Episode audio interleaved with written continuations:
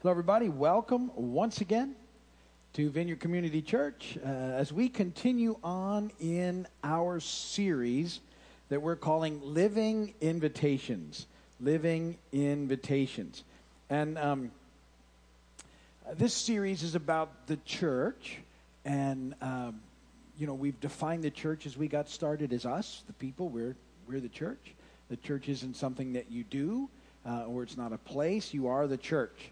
And um, because of that, we have we're people of mission, and we're we're talking about different ideas of what that looks like. But we sort of have launched into this idea of hospitality, and in the midst of hospitality, you know that we're to reach out to our neighbors, and our neighbors are anybody who needs the uh, love of God, which makes a pretty big circle, and. Um, we, we then started talking about the spiritual battle because we have a very real enemy who's trying to keep um, the lost you know, blinded to the truth.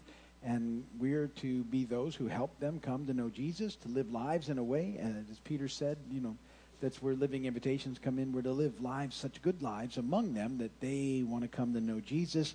And we're engaging in a spiritual battle with the enemy, and um, we have armor for that battle. And so, really, we're in a discussion of that armor. I thought it was a great place for us to start because I'm, my hope is that by taking some time to talk about the armor of God, you will all get in the habit of praying the armor of God on your in on in your everyday life. It'll be something you will do every day. I recommend you do it in the morning before you get going as part of your routine that you take a moment and pray on the armor of God. We had wristbands made so you could remember just as a reminder, don't just put the wristband on, actually stop and pray. And so we've been looking at the armor of God. And, uh, you know, I, and I've been sort of walking you through a simple prayer as we break it down piece by piece. What I put on the, the, the belt of truth, and I want to be a person of integrity today, God. I want what I say I believe and how I live to match today. I'm gonna. I want the, the breastplate of righteousness in place, and I want it to be your righteousness, God, a, a relational, loving uh, lifestyle, not a self righteous thing, Lord, that I put on. I'm going to be ready to share with people the good news and go as a peacemaker with my, my shoes of peace on. And, um, then, then we talked about the shield of faith, knowing that, that God exists and God cares and God responds. And um, today we're, we're, going to talk about um, the, um, the Word of God the sword of the Spirit. We talked last week about the helmet of salvation and how our minds are protected because of Him. And so today we're going to talk about the sword of the Spirit, which is the Word of God. So that's where we're headed. And uh, always a bad joke or two before I get into the main thing. Oh, this was fascinating. Scientists apparently have grown human vocal cords in a petri dish. The results speak for themselves. That was hilarious. I I really thought that would do better than that. Mm. The invention of the universal remote control changed everything.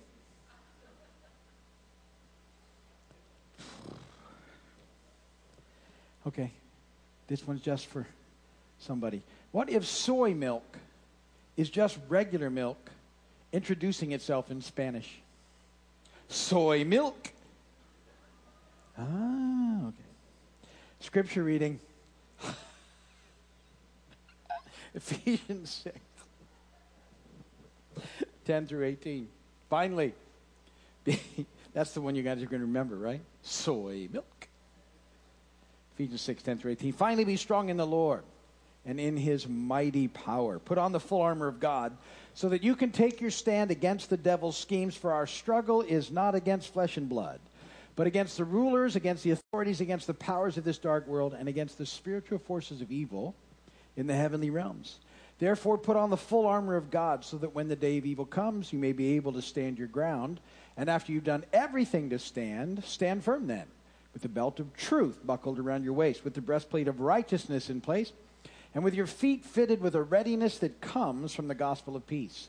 In addition to all this, take up the shield of faith with which you can extinguish all the flaming arrows of the evil one. Take the helmet of salvation and the sword of the Spirit, which is the Word of God, and pray in the Spirit on all occasions with all kinds of prayers and requests. With this in mind, be alert and always keep on praying for all the saints Blessed be the word of the Lord. We're going to dig into the second half of verse 17. We did the first half last week. Take the helmet of salvation and the sword of the Spirit, which is the word of God. The sword of the Spirit, point number one in your notes, which is the word of God.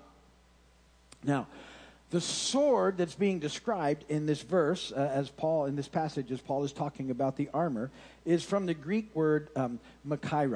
And it would be the, the normal sword of a Roman soldier um, about the size of a machete.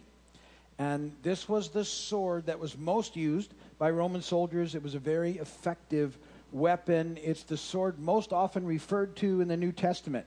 So when you're thinking about swords, just kind of have it about the size of machete. Not, you know, the, I think we watch a lot of, you know, those old, with great big, great long swords, but this was just a size of machete, which is a pretty impressive thing but that's kind of the sword, and it was used in hand to hand combat. It was also the type of sword that Peter had when they came to arrest Jesus. Um, and if you remember that, I asked them, some of the young guys I was talking to one time, and I asked them if they knew why, why Peter had cut off the ear of the soldier. He missed. Oh, okay. Anyway, something to think about. Um, Jesus picks it up and put it back on anyway, so it's a good thing. But uh, the, uh, it could have been worse, right? So anyway, as a believer, you've been uh, given uh, this incredible weapon to um, defend yourself and also to attack the enemy.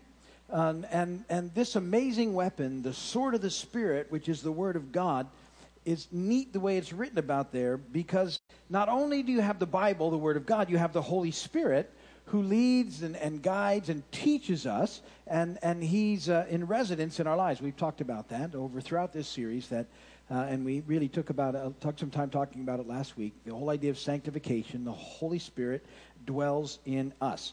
So this this idea of the sword of the Spirit, which is the Word of God, is is the Word of God and the Spirit of God in conjunction in your life. It's a spiritual sword. And, and so this is uh, what John is talking about in 1 John 2.20. You have an anointing from the Holy One and you know all things.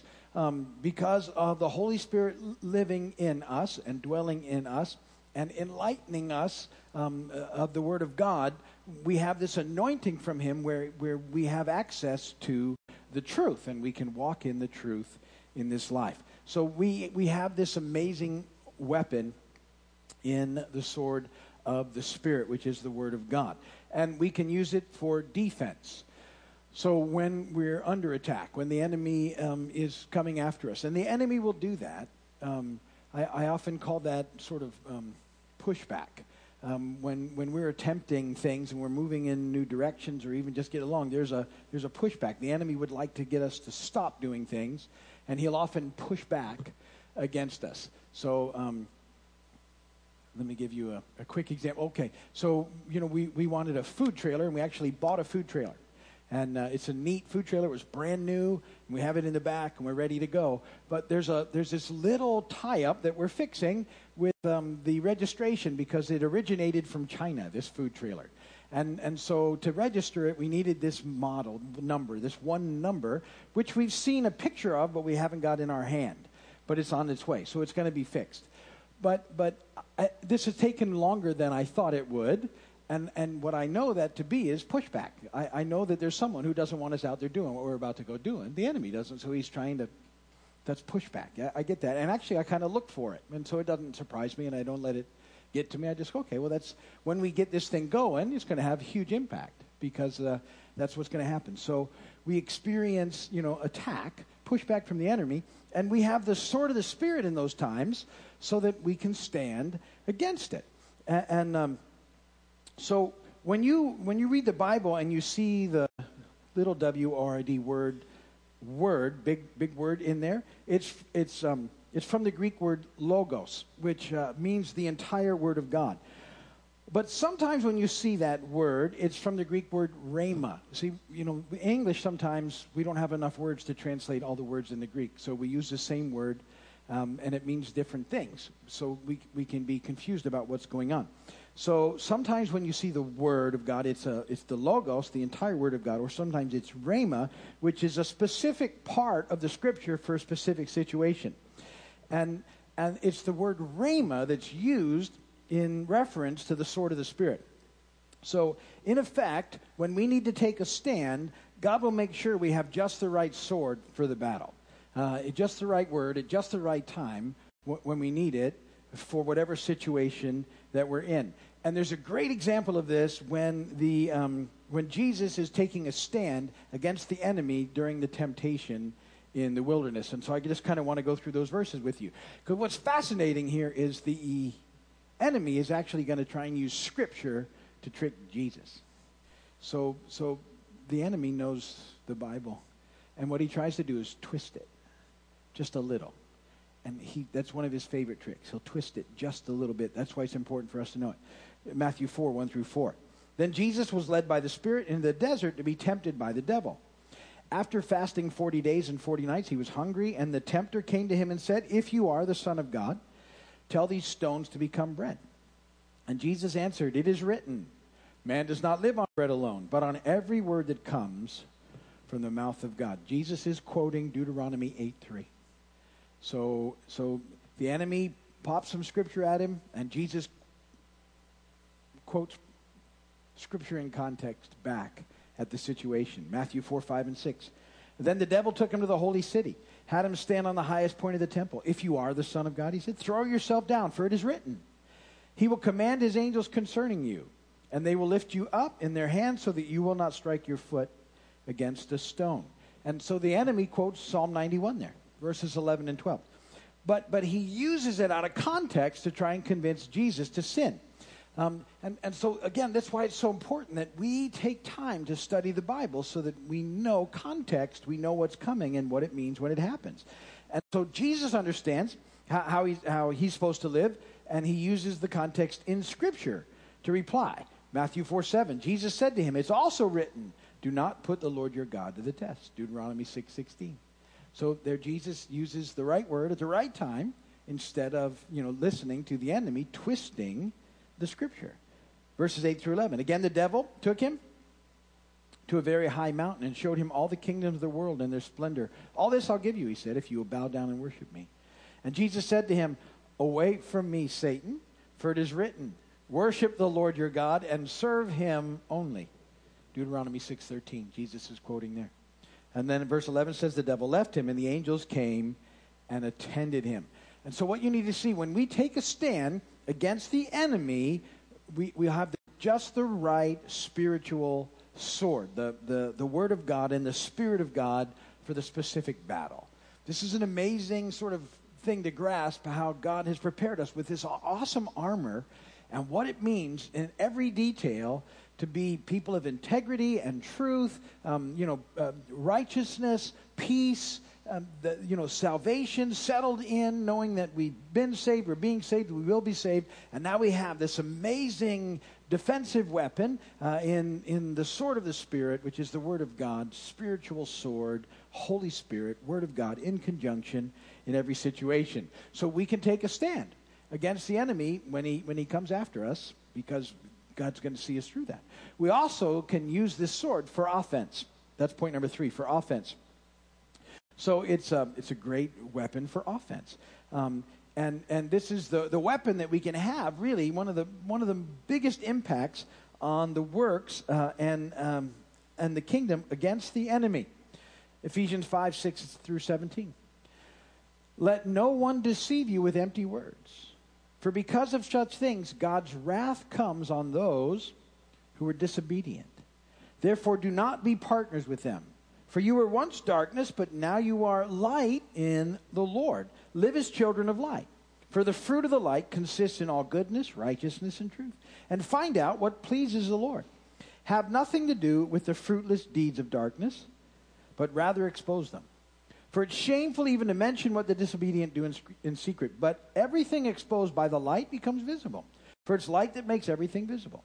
This is why it is said, Wake up, O sleeper, rise from the dead, and Christ will shine on you. Be very careful then how you live, not as unwise, but as wise, making the most of every opportunity because the days are evil. Therefore, do not be foolish, but understand what the Lord's will is.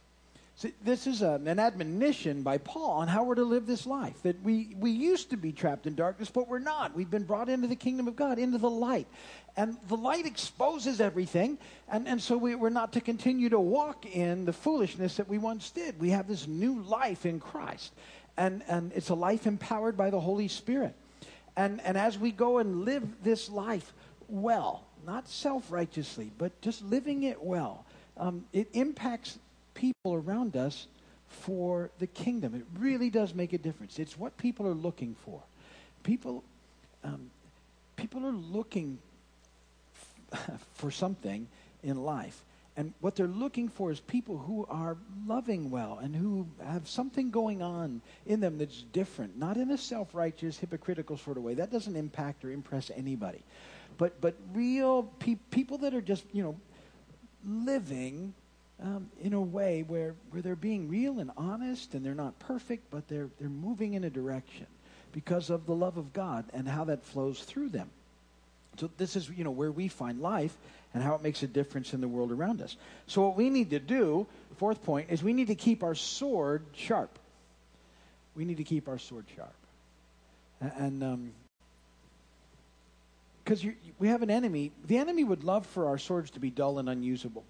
Um, he, he would like to get this weapon off the table if he could, because uh, he's aware of how powerful it is. And, and he would like to be able to come after you with a scripture just a little bit twisted and have you go, oh, yeah, that's right. Instead of going, no, that's not what the scripture says at all. That's not what's supposed to be happening. That's not right. Because you have it in you. And there was a time um, in the history of Israel where this was a very real thing. The Philistines had figured out that the way they could keep Israel in um, occupation was to take away all their blacksmiths so that they couldn't make swords or spears or any of those things. So they just eradicated the blacksmiths. Probably wouldn't have been a good time to be a blacksmith. And, uh, and so they just took them all out. And so whenever the Israelites needed something sharpened, they would have to go to the Philistine blacksmiths and pay them an exorbitant amount of money, and they wouldn't work on swords or spears, only on you know farming equipment, stuff like that. Listen to this, 1 Samuel 13, 19 through 22. So this was a, a plan of the enemy. Not a blacksmith could be found in the whole land of Israel because the Philistines had said, otherwise the Hebrews will make swords or spears. So all Israel went down to the Philistines to have their plowshares, mattocks, axes, and sickles sharpened. The price was two thirds of a shekel for sharpening plowshares and mattocks, and a third of a shekel for sharpening forks and axes and for repointing goads. So on the day of the battle, not a soldier with Saul and Jonathan had a sword or a spear in his hand. Only Saul and his son Jonathan had them. How about that? They had eliminated the weaponry from Israel by eliminating the blacksmiths. And so there, there was no one with um, sword or spear except for Saul and his son Jonathan. That was it. Just two. That's not very many going into war, right? That's kind of like a oops. And, and when I read that, I thought to myself, it's like the enemy now. So the enemy would love to keep us in a place where we're, we're not keeping our sword sharp and ready for battle.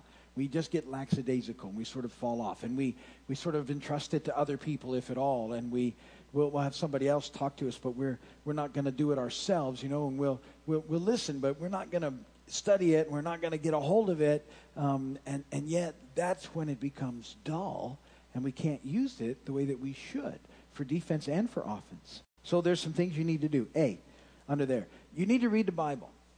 If you've come here for any length of time, you've heard me say it. I will say it as often as I can. You got to read the book. Um, it, it's just something you have to do. There's no substitute for reading the Bible. Nothing is like reading the Bible and it's something that you need to do, and you need to do it regularly. And, and find a way to do it. Find a way to build it into your life. Even if it's just for a few moments a day, just build it into your life and make it something that you do every day. Find a Bible reading plan that you can stick with. You can't do that, I often tell people just read a proverb a day. 31 chapters in Proverbs. Read one every day. That will do amazing things in your life if you're not doing anything else. Or if you like the Psalms, read, read four or five Psalms a day, and you'll get through 150 chapters in a month. Um, or, uh, you know, there's just, or find a plan that you can, or just read the New Testament through the course of a easily read in the course of a month. There's so many things you can do. But do something. Read it every day. Because it's, it's the only way that you really get to what's happening. Colossians 3.16, let the word of Christ dwell in you richly as you teach and admonish one another with all wisdom, and as you sing psalms, hymns, and spiritual songs with gratitude in your hearts to God. So you have to read the Bible for yourself. You just have to read it. You have to take it in. Um, and it's the only way that you really learn how to use the sword effectively for defense and for offense is that you read it. You have to know what's in there, and you have to know how to access it. And so it's incumbent on you to take time to learn what that looks like. And it's one of those things that just happens with time. So take time and, and read it and, and um, embrace it and look at it. You know, I, I read mine now on the iPad just because I can make it bigger, but, but uh, I, you, you have to find a way to read it, and you have to read it daily. B, as you go to read it, ask for understanding. Ask for understanding. John 14, 26. But the counselor, the Holy Spirit, whom the Father will send in my name, will teach you all things and will remind you of everything I have said to you. So when you start to read your Bible, get in the habit of asking the Holy Spirit to help you understand what you're about to read. I, I literally say that as I go to read. Holy Spirit, would you just show me what you want me to see today? Um, I'm, I'm finishing up a book, and, and a new book, and I'm, the subtitle is Illuminated Reading. And, and when I ask the Holy Spirit to do that, it fascinates me how when I read, something will pop out on me like it's just specifically for me that day, like it's highlighted. It'll just be boom, it'll be right there. Something I probably read lots of times, but on that moment and that day, it will pop right open to me, and I'll spend time thinking about that all day long. Just keep going back to it. I'll keep, oh, that was cool. I want to wonder what that means. And I just keep going back to it. And usually it's course of a day. Every now and again, you've been here, something will hit me, and I'll think about it for three years. like, do you want to get well? If you remember that, I just, that was in everything for a long time. I couldn't get past it, so I'll just keep thinking about it. I still think about it. But something will pop up and pop into me, and, and if you ask the Holy Spirit, He will do that for you. And then, okay, that's something, will, and then you can kind of chew on it over the rest of the day. But, but just, just ask, just like that, Holy Spirit, would you just show me today what you want me to see? Simple prayer, but that's all we need. And, and powerful prayer and you'd be amazed at how he'll show you things as you read them. And then, C, memorize some of your favorite passages. It's just a powerful thing to have at your disposal some scripture. We've gone through some series here where I've taught you verses and I've taken time to explain them and said, these are, we called them vineyard verses. Do you remember when we did that? And I gave you, I don't know, like a half a dozen passages of scripture and said, these are some scripture that you should carry around with you and that you should, you should have, you know, available just kind of think about it. Philippians 4, 4 through 8. Rejoice in the Lord always. I say it again, rejoice. Let your gentleness be evident to all the Lord is near.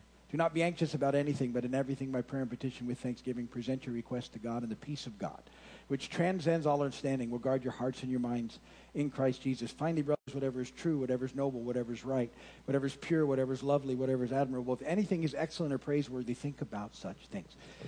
Powerful stuff. You should have a collection of those that you can get to because it, when you need them, I, and that one to me is huge because I need that one all the time. Don't be anxious about anything. Oops, Steve, don't be anxious about anything, but in everything, just because it's so powerful. And and we can still remember verses. I was laughing with some friends because they said it's harder to remember Bible. I get it, it is a little harder than it used to be, um, but but you can still remember it if you if you kind of think about it. I was teasing with friends earlier the other day. I was I was pointing at my wife and I, I said I I couldn't think of the name of something. Does this ever happen to you? And I, I point. I said, I want one of those metal things with points. she goes, You mean a fork? That's what it is. I could have quoted you scripture at that moment in time, but couldn't come up with the word fork. But uh, that's the deal, though. So, but you can remember. You know, you just have to make yourself remember. James 1.25, the man who looks intently into the perfect law that gives freedom and continues to do this, not forgetting what he's heard, but doing it, he'll be blessed in what he does. And so, the huge impact on the world around us by being people who know this book and the best that we can and, and who spend time in it, who read it, and who, who live it, and who do that just simple prayer Lord, show me what you want me to see. Holy Spirit, illuminate Scripture to me today. And then I'm going to dwell on that.